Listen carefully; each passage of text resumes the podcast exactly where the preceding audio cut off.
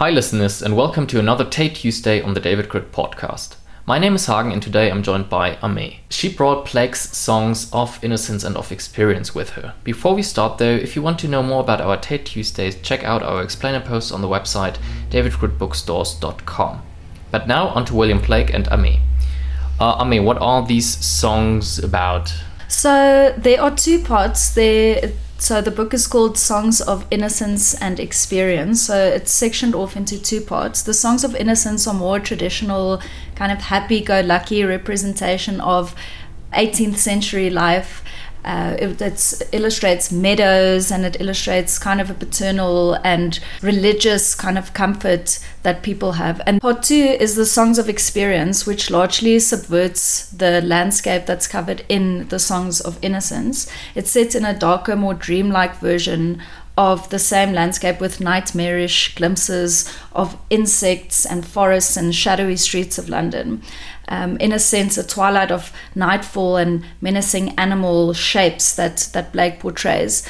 In this, the Songs of Experience, the central themes are more anger, jealousy and anxiety, cruelty, things that humans experience, but they often don't feel like they can speak about them in kind of propriety and in what's expected in society. And the Songs of Innocence are more revolve around joy and comfort, something that you would expect in songs for children, which is what the title of the book alludes to. But it's actually not only for children. It actually is, the songs really refer to what the tone of the poems and how they can be remembered, and it's more accessible to people from any education and any background, which was really essential in that time, as not everyone was literate. Many people didn't have an education, and he wanted it to be more accessible to people from all backgrounds.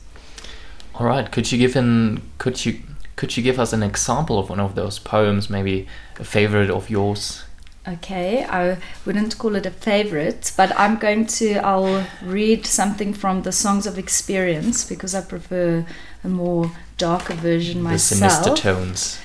Yes, so we'll read the one titled or called London, and which also gives us a sense of London in the 18th century, with the chimney sweepers and, you know, the kind of tone that there was in the landscape at the time.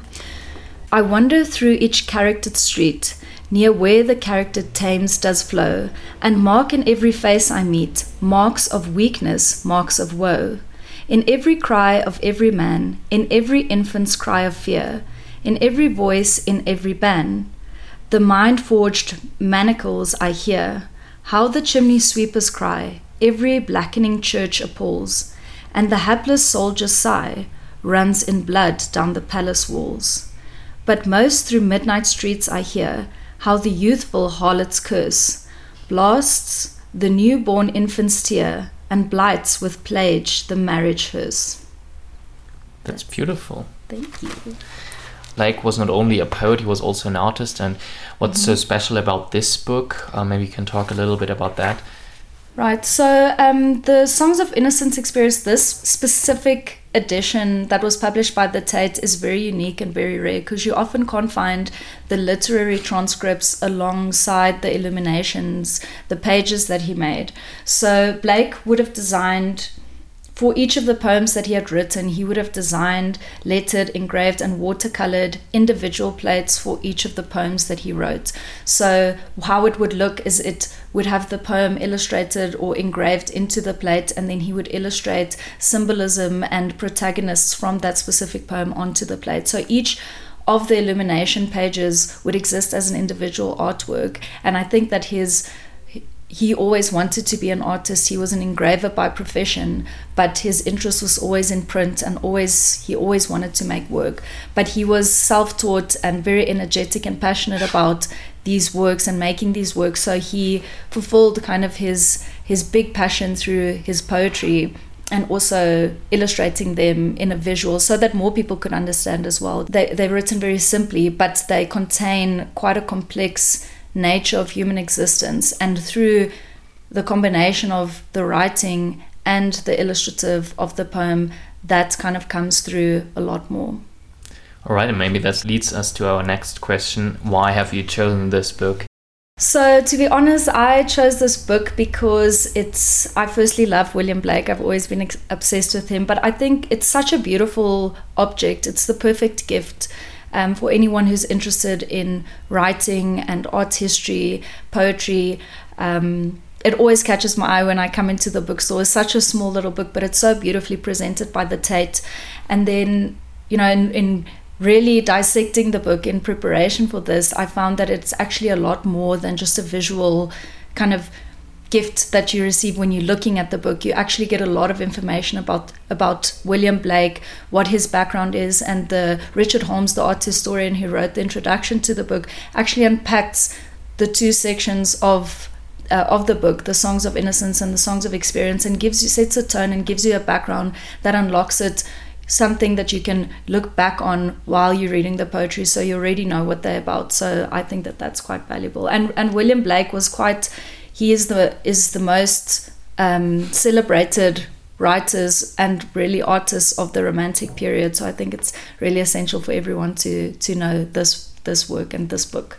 Just to add to that, it kind of perfectly combines like all the activities of David Krut Projects as well, if we like the literature, printmaking, artwork. So that's like also like a microcosm of maybe David Krut Projects activities. Thanks a lot, Aimee, for this preview, for sharing this book with us. If you want to get this book or any other book on William Blake, we have a lot of William Blake publications that were published by Tate Publishing. We also got another version of Blake's Songs of Innocence and of Experience here at the bookstore, so two different editions, so to speak. We've also got a monograph focused on his more artistic endeavors and a catalog of his pictures, among other books. If you want to purchase any of those or just have a look at them, come visit us at the Blue House, 151 Jansmatz Avenue, Parkwood, or order online on our website, davidkrutbookstores.com. My name is Hagen, and you've just listened to the David Krut Podcast, a production of David Krut Projects.